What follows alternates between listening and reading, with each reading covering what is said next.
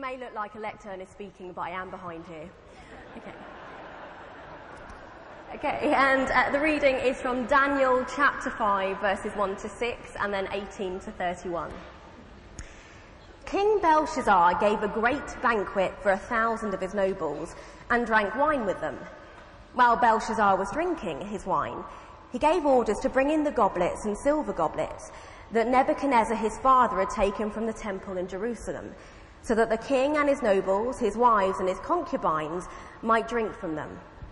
So they brought in the gold goblets that had been taken from the temple of God in Jerusalem, and the king and his nobles, his wives and his concubines drank from them. As they drank the wine, they praised the gods of gold and silver, of bronze, iron, wood, and stone. Suddenly, the fingers of a human hand appeared and wrote on the plaster of the wall near the lampstand in the royal palace. The king watched the hand as it wrote. His face turned pale and he was so frightened that his knees knocked together and his legs gave way. And then on to verse 18. Daniel says, O king, the Most High God gave your father Nebuchadnezzar sovereignty and greatness and glory and splendor. Because of the high position he gave him, all the peoples and nations and men of every language dreaded and feared him. Those the king wanted to put to death, he put to death. Those he wanted to spare, he spared. Those he wanted to promote, he promoted. And those he wanted to humble, he humbled. But when his heart became arrogant and hardened with pride, he was deposed from his royal throne and stripped of his glory. He was driven away from people and given the mind of an animal. He lived with the wild donkeys and ate grass like cattle, and his body was drenched with the dew of heaven until he acknowledged that the Most High God is sovereign over the kingdoms of men and set over them anyone he wishes. But you, his son, O Belshazzar, have not humbled yourself, though you knew all this. Instead, you have yourself, you have set yourself up against the Lord of heaven. You had the goblets from the temple brought to you, and you and your nobles, your wives and your concubines drank wine from them. You praise the gods of silver and gold, of bronze, iron, wood, and stone, which cannot see or hear or understand.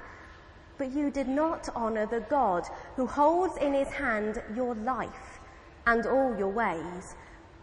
Therefore he sent the hand that wrote the inscription. This is the inscription that was written.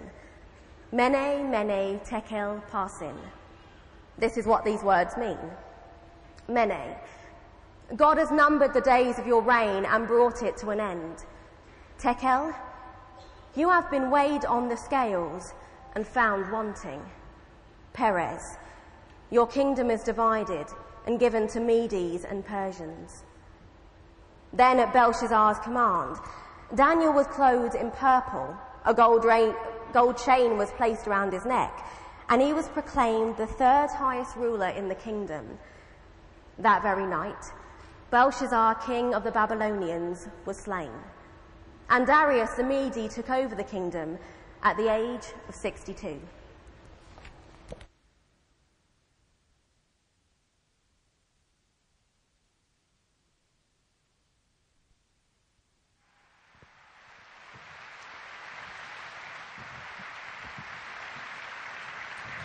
Thank you, Alan. Thank you to you. Good morning, everybody.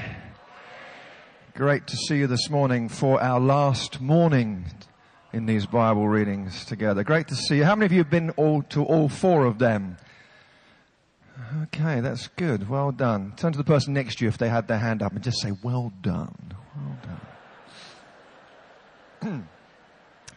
Can I um, thank you um, for your uh, attentiveness and listening. You've been a, a lovely group to um, talk to, and also, if I may, take the opportunity just to thank uh, many of you that I've had the opportunity to chat with as I've wandered uh, around the site and uh, met with you and heard your stories. And uh, I'm always so uh, grateful for the opportunity to serve as part of Spring Harvest. It's a fantastic event, and I thank you for your grace and your kindness and your lovely words of encouragement. Thank you so much for that.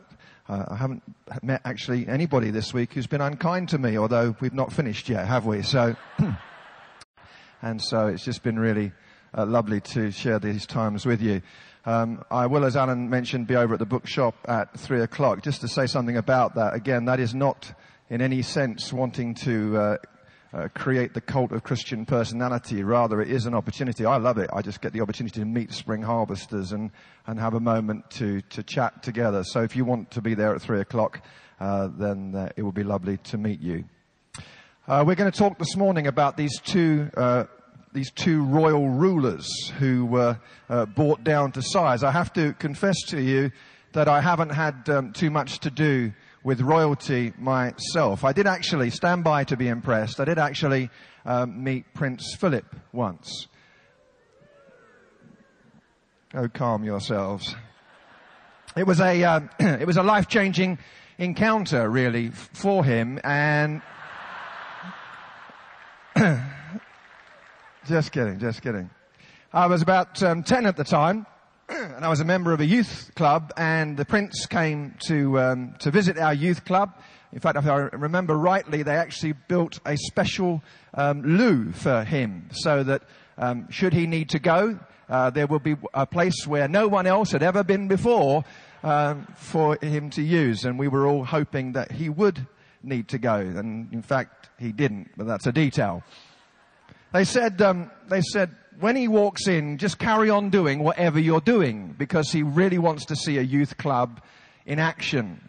And he walked in and I had the misfortune to be bouncing up and down on a trampoline at the time. And I thought, oh horrors, here he is.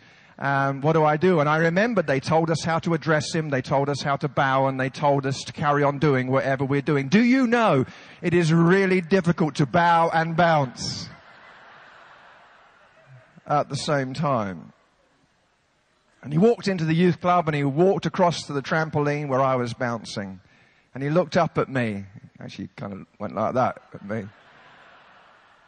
And uh, he said, Do you like trampolining? It's a bright question, isn't it? And I said, Yes, sir. He nodded and walked off. That was it. That's the hand that didn't shake the hand of His Royal Highness.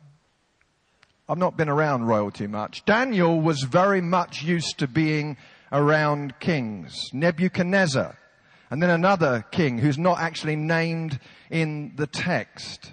And then uh, Belshazzar, who's mentioned in the text as Nebuchadnezzar's son, but it's a, a Hebraism, uh, not actually his son. Then Darius the Mede, and then Cyrus in, in latter chapters.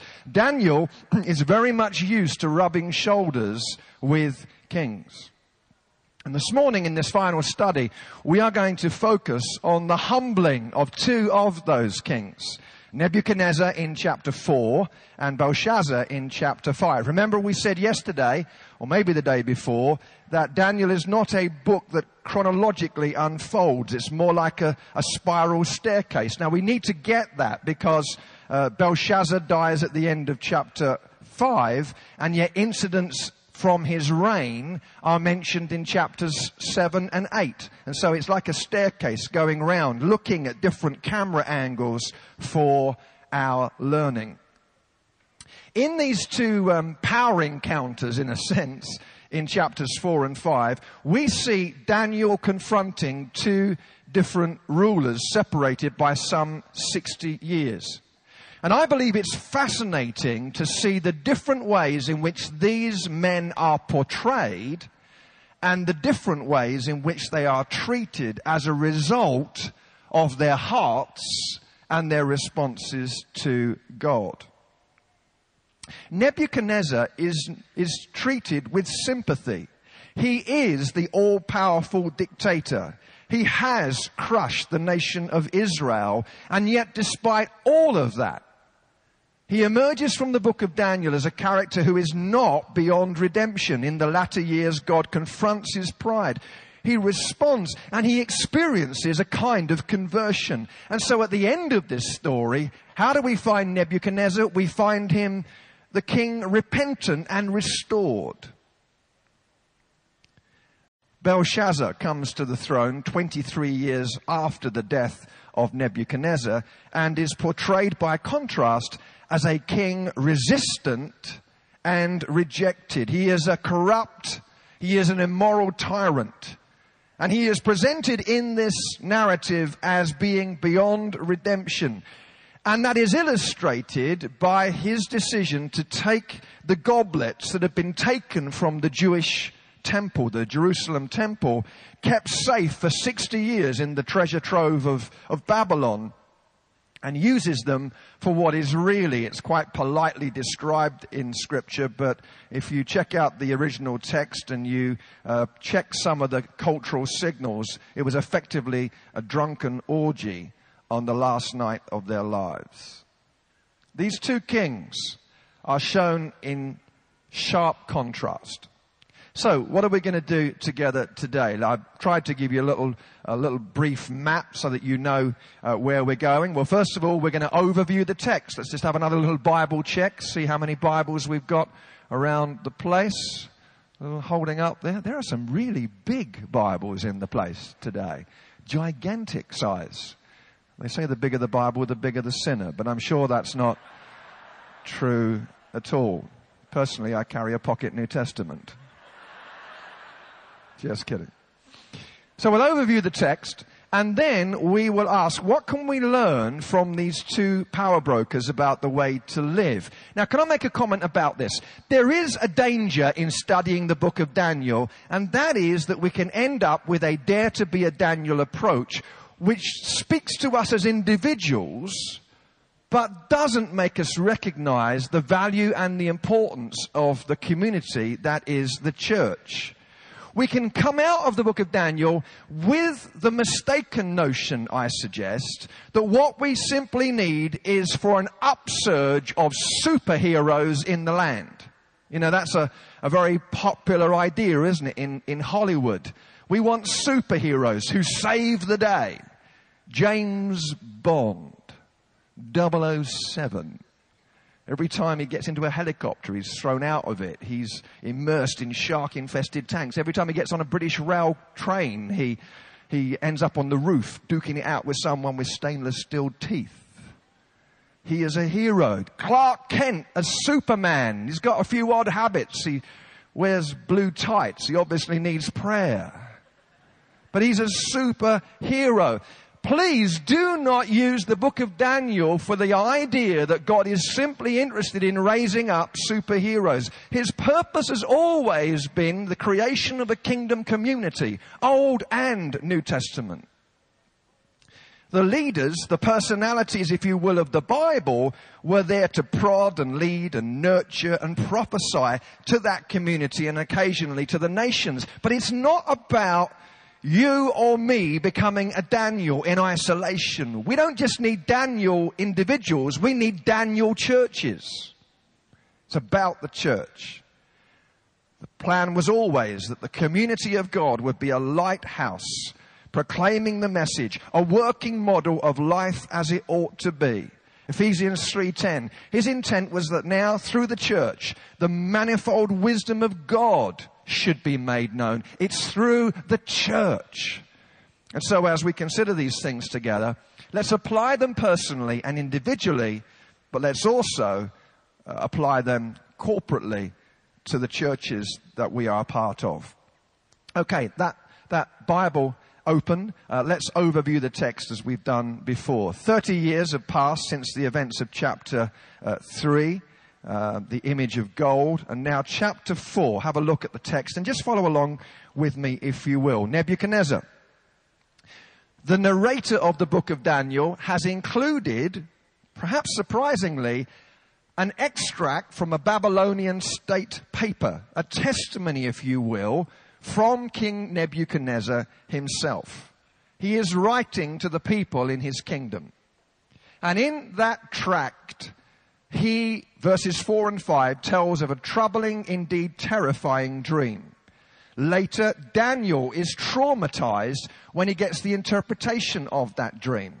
Would you notice in chapter 5, Belshazzar is traumatized when the revelation of God comes. Look at me for a moment when I just pause and say this as an aside. There are times, I think, when we need to realize that what God says will not be comfortable. Prophecy is not just about being told nice things by a nice God. There are times when we will be stirred up, confronted, challenged.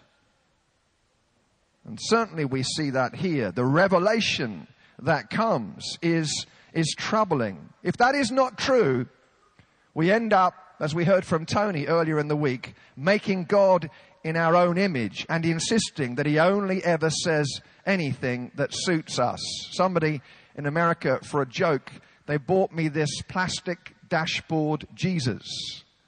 It's sort of a Jesus on a spring.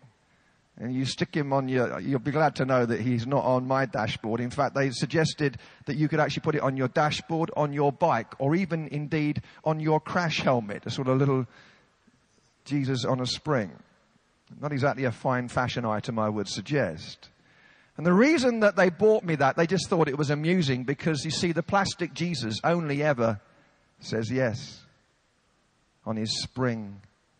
He just nods backwards and forwards. He only ever says yes. He's the Savior who likes to say yes.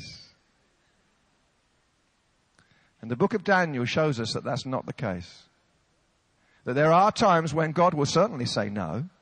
And there are times when the revelation of God will be troubling to us, will stir us up, will wonderfully mess up our lives and interrupt our plans. It's a troubling, terrifying dream. So, uh, in verse 6, Nebuchadnezzar summons the magic circle again to demand help with the interpretation.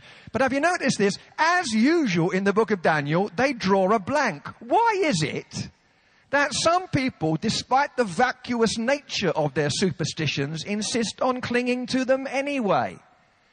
Am I alone in thinking that there is something barking mad about looking in your daily newspaper and considering the arrangement of the planets in order to direct your life?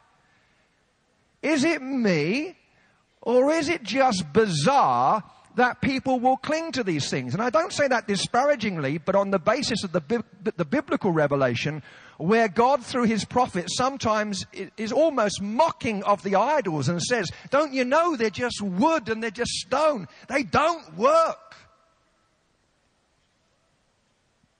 And yet, people cling to what doesn't work with such loyalty. And Nebuchadnezzar does that. Notice, would you look at verse 7 with me? The literary device again. Remember the literary device of repetition in order to illustrate the point yesterday? All those musical instruments, all of those civil servants. And now, just to let us know that the entire magic circle drew a blank. Verse 7 When the magicians, enchanters, astrologers, and diviners came, I told them the dream, but they could not interpret it for me. Daniel comes in, verse 8. The king tells him the dream. It's a dream about a beautiful, tall, fruitful tree, a shelter for the beasts, a home for the birds. This dream would have resonated with Nebuchadnezzar. Uh, he had experience in Lebanon, where he, history tells us, personally supervised the felling of cedars for transport to his capital. The felling of a large tree leaves an indelible impact upon the person that sees that. And God uses his historical experience in order to get his attention. Verse 13, the tree is cut down at the command of a heavenly being. It is bound, the stump remains, it is bound with iron and bronze, a picture of desolation. Daniel hears the dream. In verse 19, Daniel, obviously upset, interprets the dream. It's going to be you that's going to be cut down to size, O king. And the reason for that cutting down, my brothers and sisters, is found in verse 25. Until you acknowledge that the Most High is sovereign over the kingdoms of men and gives them to anyone he wishes. Remember, despite present appearances, God is in control. The kingdom, verse 26, will be restored to you. I love this phrase. It will be restored to you when you acknowledge that heaven rules. What a wonderful statement. Heaven rules. Say it with me. A year later, the king having had a chance to repent, he's out admiring his own handiwork, the famous hanging gardens, the historians tell us the palace roof uh, was uh, the scene of a fall of another king. And maybe kings get rather inflated when they look over the extent of their kingdoms. The outer wall of Nebuchadnezzar's new palace embraced six miles. It was a huge, elaborate thing, massive archaeological, archaeological support. Uh, um, and evidence for all of this. And verse 31, a voice speaks from heaven, judgment begins, Nebuchadnezzar is driven away, madness consumes him, and he has these, this period of madness, almost insanity. It is really interesting to me that there have been tablets found where Nebuchadnezzar talks about his years of inactivity. Completely unusually, it is not usual for a king to make proclamations about what he did not do. But there are tablets that have been found that support the reality that there was this period of madness, loss of sanity, inactivity, banishment. And then in verse 34, wonderfully, at the end of that time, I was, I raised my, my eyes towards heaven and my sanity was restored. And this restoration where the king was more, more effective or more powerful really than even before because of the hand of God upon him. As the words the end appear on the screen for Nebuchadnezzar, it's a good ending. It's a good ending. Look with me at chapter 5. I know we're having to work a little hard just going uh, over this, but let's do that together before we draw out the illustrations we need to. This is Belshazzar the king. If you'd lived in 1845 and I was preaching to you, it's very possible that I would have had to tell you that we're probably doubtful that Belshazzar ever existed. Preachers before 1850 mocked the idea of Belshazzar. They said he was a fictitious character uh, made up. And then cuneiform tablets were found in archaeological digs uh, confirming Belshazzar's identity and name, and red faces were all around. Once again, the Bible being confirmed as being correct in this respect. In all respects, of course. He's having a party. It's a big party. It's raucous. It says Belshazzar tasted the wine. Uh, it's pretty obvious he's not just had a little sip uh, he is uh, somewhat under the influence of the wine. Uh, the drunken king gives a command for the temple vessels that Nebuchadnezzar had taken from Jerusalem to be brought in, probably wanting to please his own gods, Marduk, Nebo, Nergal, and Ishtar. And this act of utter blasphemy means that suddenly, literally, Here's two phrases we often use His days are numbered, and the writing is on the wall. I do believe that there can come a time when God, having given space for repentance, will say, Enough is enough. Now, we know from biblical history, now judgment comes. And suddenly, verse 5 on the plaster of the wall of the king's palace, where usually the great exploits of the king would be celebrated.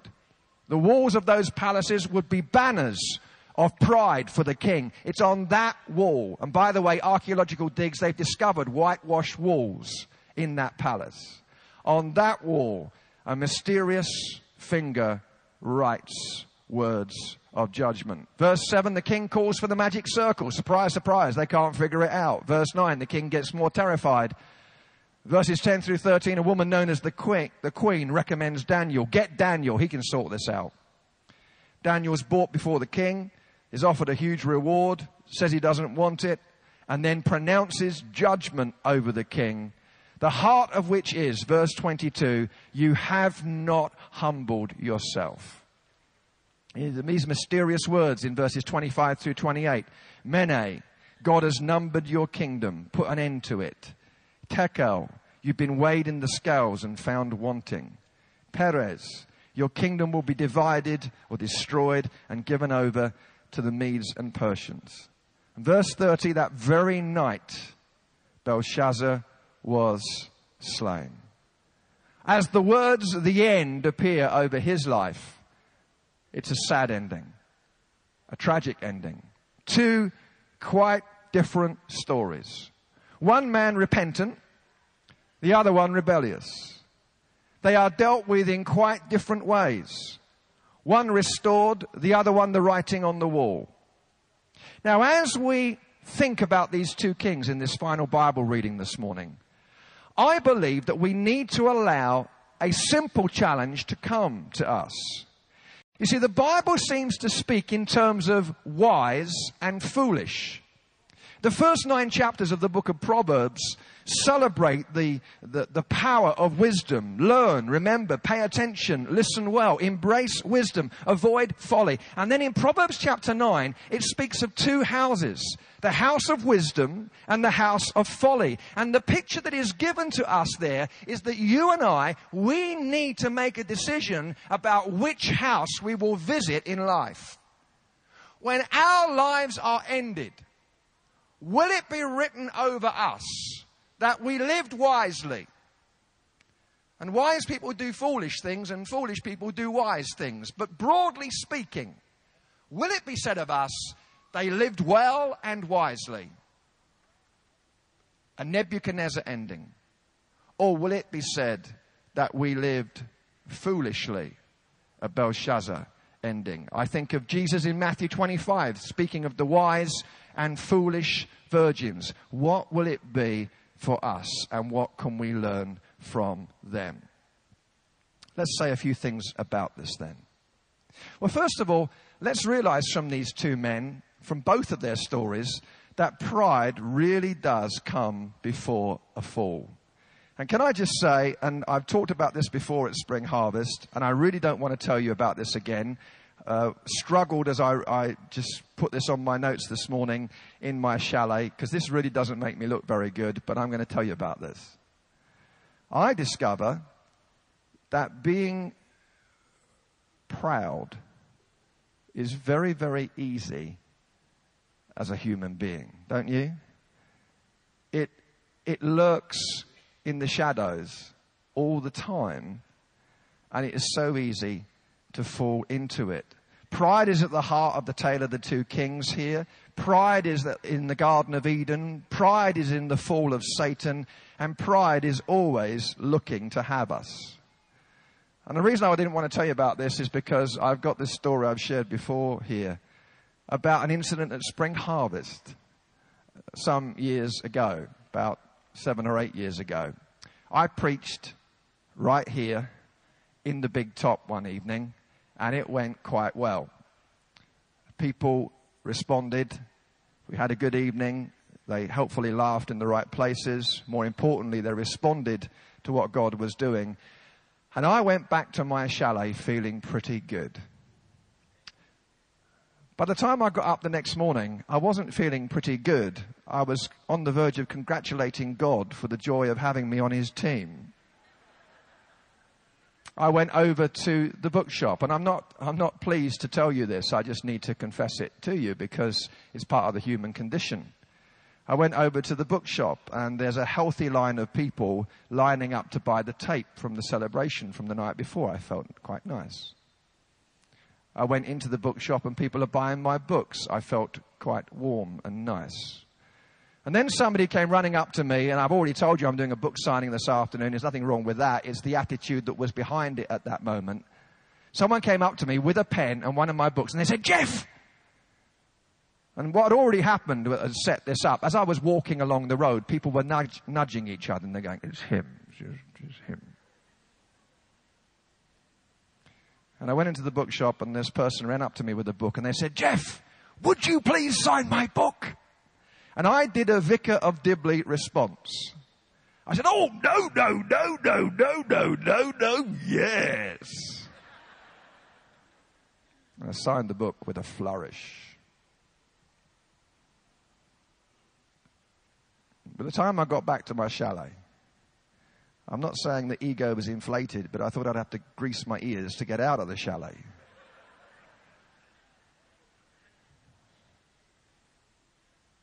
I was walking around that afternoon and God spoke to me. he has a way. And he simply said one sentence that really helped me. He said, Famous in Butlins for a day, are we?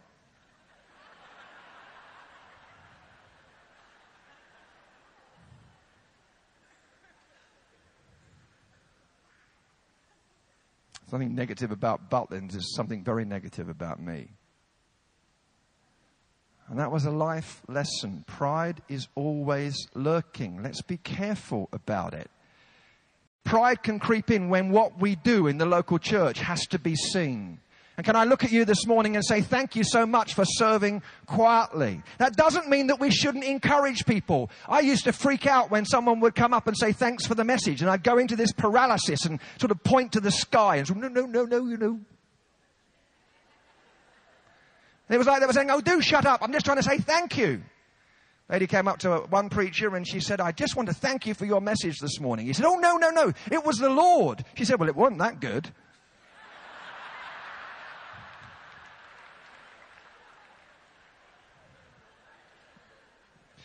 Don't take from my comments this morning that we shouldn't encourage people because they might get proud. We need more encouragement. My colleague Dary Northrop from Colorado is here at Spring Harvest this week. He is the most encouraging human being I have ever met in my life. I play golf with him. I am not a good golfer. I don't have a swing. I have a spasm, if you know what I mean. And I'm out playing golf with Darren. He's a really good golfer. And I, I hit the ball and it went straight into a lake. And he slapped me on the back and he said, Well done, Lucas. Great shot. I said, What do you mean, Northrop? Great shot. I just hit the ball into the water. He said, Jeff, you just hit the ball.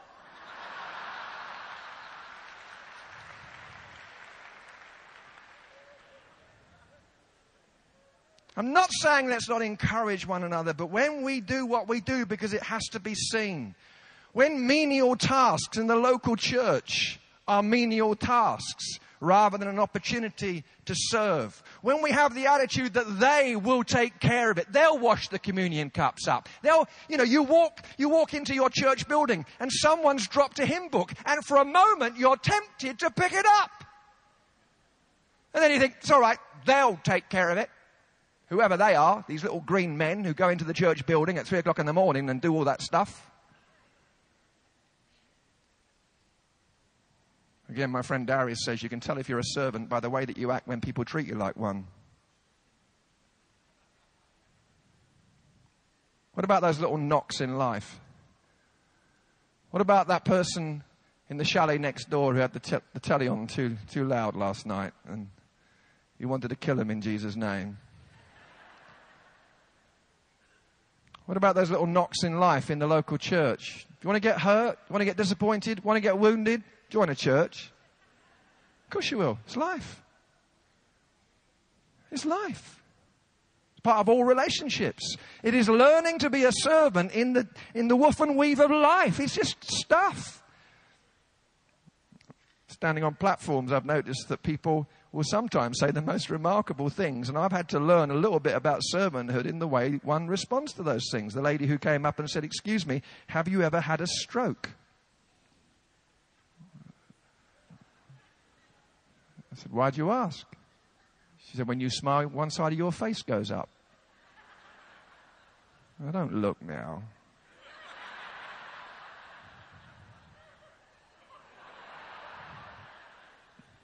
And I was momentarily tempted to say, I'm just seriously ugly, darling, what's your excuse? But I did not say that. Did not say that. That would have been rude.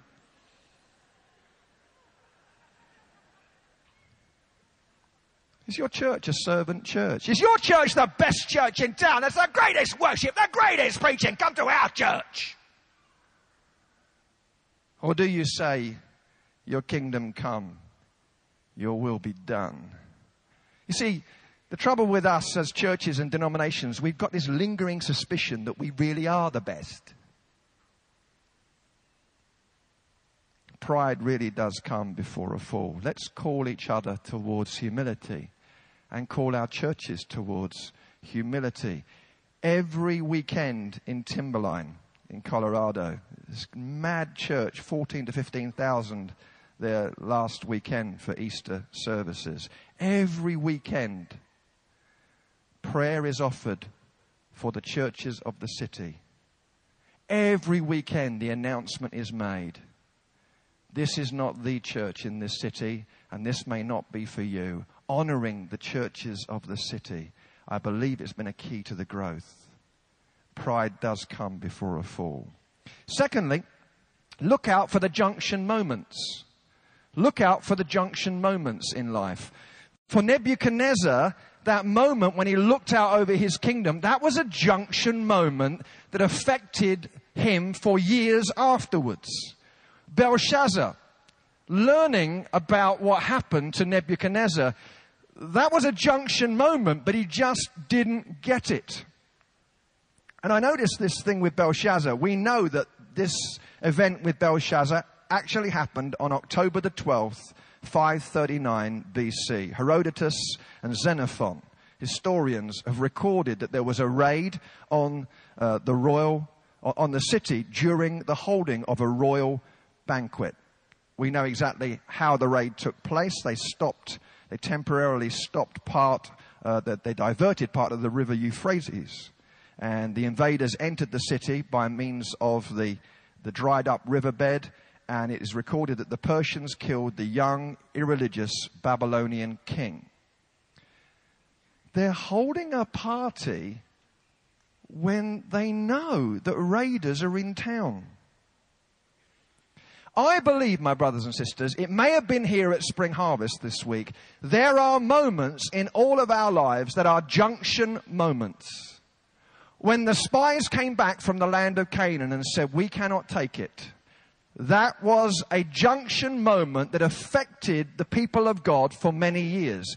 When David killed Goliath, it was a junction moment. When David stared at Bathsheba, and then went to her. It was a junction moment. It was a turning point moment that affected his ongoing life. When the church met in Acts 15, the Council of Jerusalem, it was a junction moment. Are you at a junction moment in your life right now, sir? And you know that what you do this week, this year, could affect the rest of your life. Please, I beg you, think about it and get it right.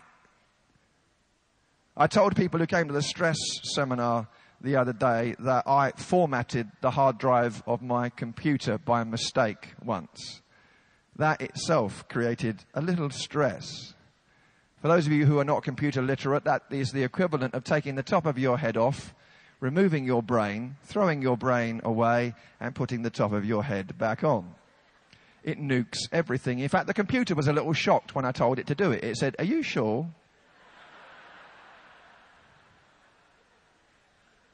And I said, Yes.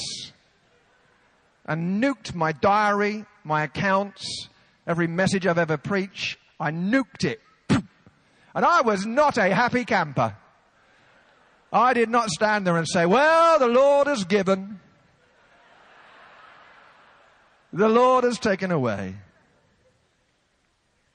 Sometimes I wish that a pop-up window would appear at those junction moments and there would be a selah moment, a pause moment when someone somewhere would say, are you sure? Are you sure you want to actually destroy that church? Are you sure that that move you're making, which you know in the back of your mind could spell destruction, are you sure? I don't say that to paralyze us. I do say that to ask us to consider these most significant moments. I think churches have those moments too, like the Council of Jerusalem in Acts 15. Junction moments. At Timberline, we had one when Nikki the stripper showed up. Nikki the stripper, not uh, wearing anything manufactured by Laura Ashley, arrived at our church with a miniskirt just about three inches below her chin. she was, uh, she looked like a stripper. She created quite a stir when she walked in. 300 brothers joined the greeting team the following week. Just kidding, just kidding. Nikki the stripper became a Christian. Decided to stop stripping. No one told her to. Jesus told her to. And the night she was baptized, Nikki the stripper brought 30 of her friends from the club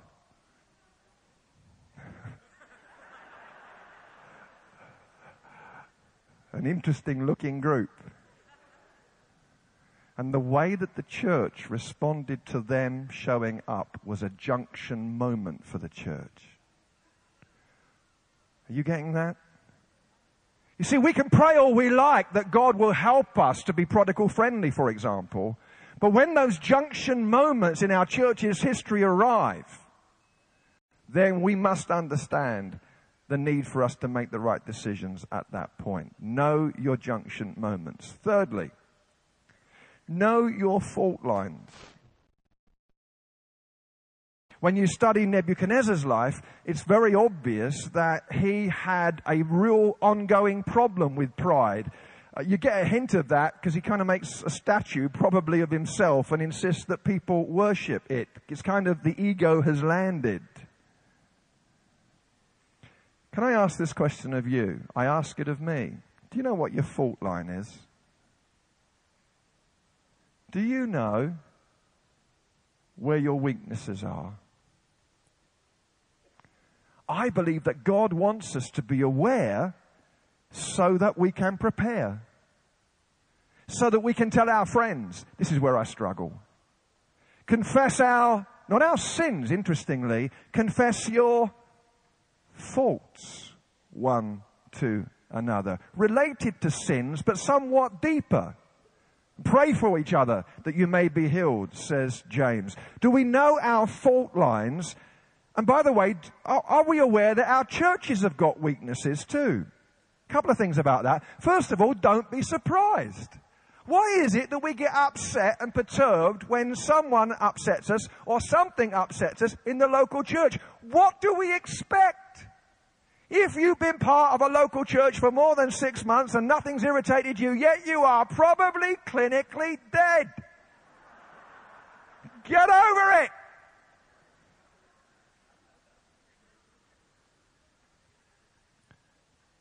Don't be surprised. But also own the challenge. Don't become a fault finder.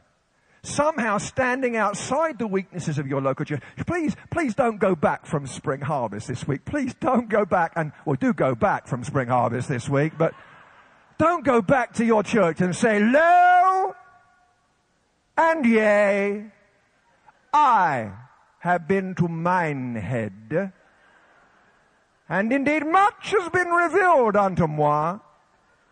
And I, the prophet Eric,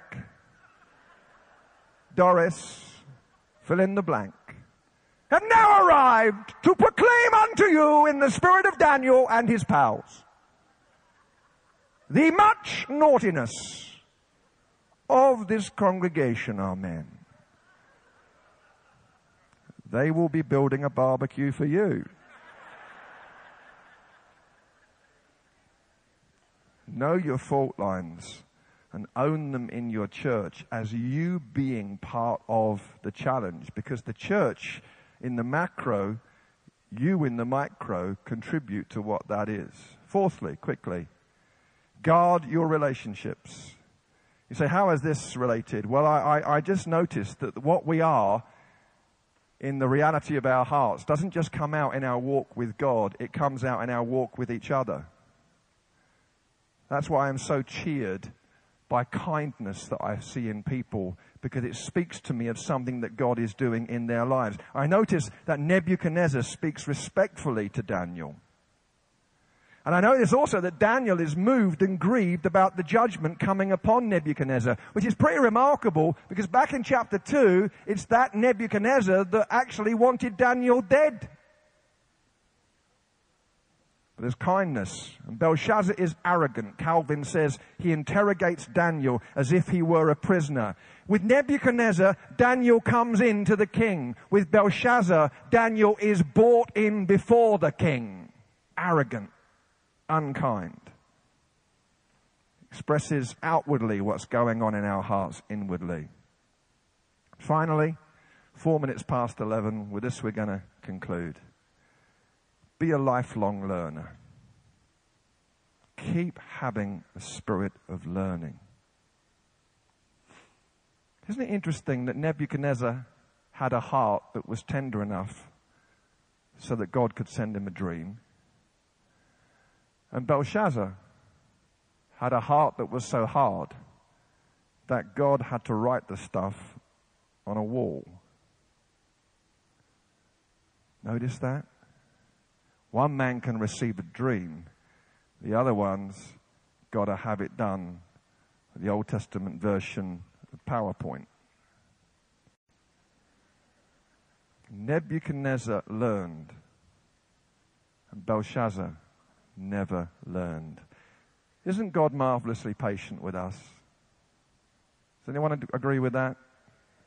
I know He is such a kind instructor. I taught my darling daughter to drive, and there should be something in the Bible about that. Proverbs 41 2, ridest not in thine daughter's chariot, or something like that. I know that anxious feeling of her driving down the road and slamming on the brakes so hard that I kissed the windscreen.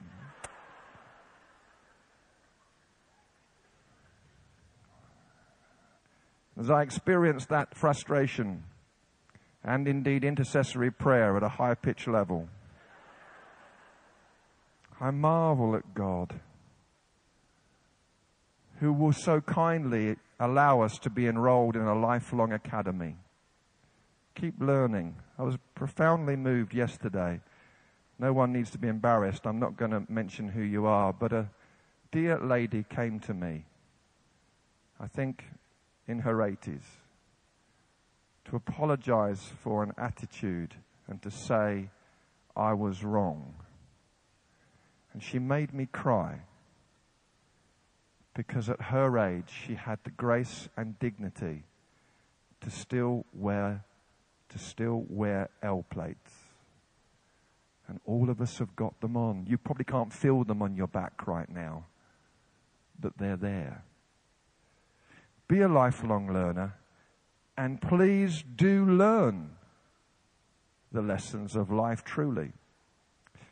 At our home in Colorado, Kay called me out to the dining room she said, You've got to see this. And I noticed that there was a bird that was profoundly attracted to a, a plastic chandelier thing that looks brass, but it's not. And the light was bouncing off the brass, and the bird outside the house had seen this chandelier, and for some strange reason, best known to the bird, was rather attracted to the chandelier. The only thing is, the bird, not being massively intelligent, hadn't noticed that there was a window between the chandelier and the bird. So here comes Birdie. Tweet, tweet, tweet, tweet, tweet, splat. Corrugated beak. Disappears for a while. Five minutes later, he's back. You can see him out there. He's hovering, hovering, hovering. He's saying, ooh, the chandelier, the chandelier. Let's go for pizza, you know. Ooh. Tweet, tweet, tweet, tweet, tweet, splat. Corrugated beak. Five minutes later, he's back. Tweet, tweet, tweet, tweet, tweet, splat. And I thought, when's it going to give it up? It lasted for about 90 minutes. I wanted to give it an Anadin or something, you know. It's going it never learned. There's a window. So when you're tempted to kiss your brains goodbye because sin often carries with it the opportunity for a moment of temporary madness, why not stop and say, Are you sure? Why not learn from the lessons of life? Before Alan comes to pray for us, there are three things for us to consider as we close today. The need to make choices to be either wise or foolish. Proverbs 9, wisdom builds a house, folly builds a house. Which one will we enter? What will be written over our lives? Nebuchadnezzar or Belshazzar? We realize that wisdom is not a principle to be learned, but a relationship to be enjoyed. As Jesus says, without me, you can do nothing. It's not about just learning the right stuff. It's about walking with the God of wisdom and allowing that wisdom to flow through you. Secondly, we've got to look today and consider for just a moment the example of Jesus, the servant king. Philippians 3 says he's being in the very nature God, did not consider equality with God something to be grasped, but made himself nothing, taking the very nature of a servant, being made in human likeness, and being found in appearance as a man, he humbled himself and became obedient to death, even death on a cross. Therefore God exalted him to the highest place and gave him the name that's above every name, that at the name of Jesus, Every knee should bow in heaven and on earth and under the earth, and every tongue confess that Jesus Christ is Lord to the glory of God the Father. And then thirdly, we realize that we don't actually need to fear exile. As we think tomorrow about the we actually realized that exile for Daniel meant God showing up, giving favor, opening doors, granting revelation and insight, helping people take a stroll in the flames, keeping lions' mouths shut, outliving wicked kings, and being helped when others plot your downfall. Despite present appearances, God is in control. Heaven rules. You see, the psalmist asked that question that we've been considering all week. How can we sing the Lord's song in a strange land. And this book, the book of Daniel, says we can. We really can. But we can sing it not just on Sunday mornings, but on Monday mornings. And we can sing it not just in church buildings, but in the marketplace. Daniel and his friends give us the answer. Together with one another and together with God, we really can be quite the most fantastic choir.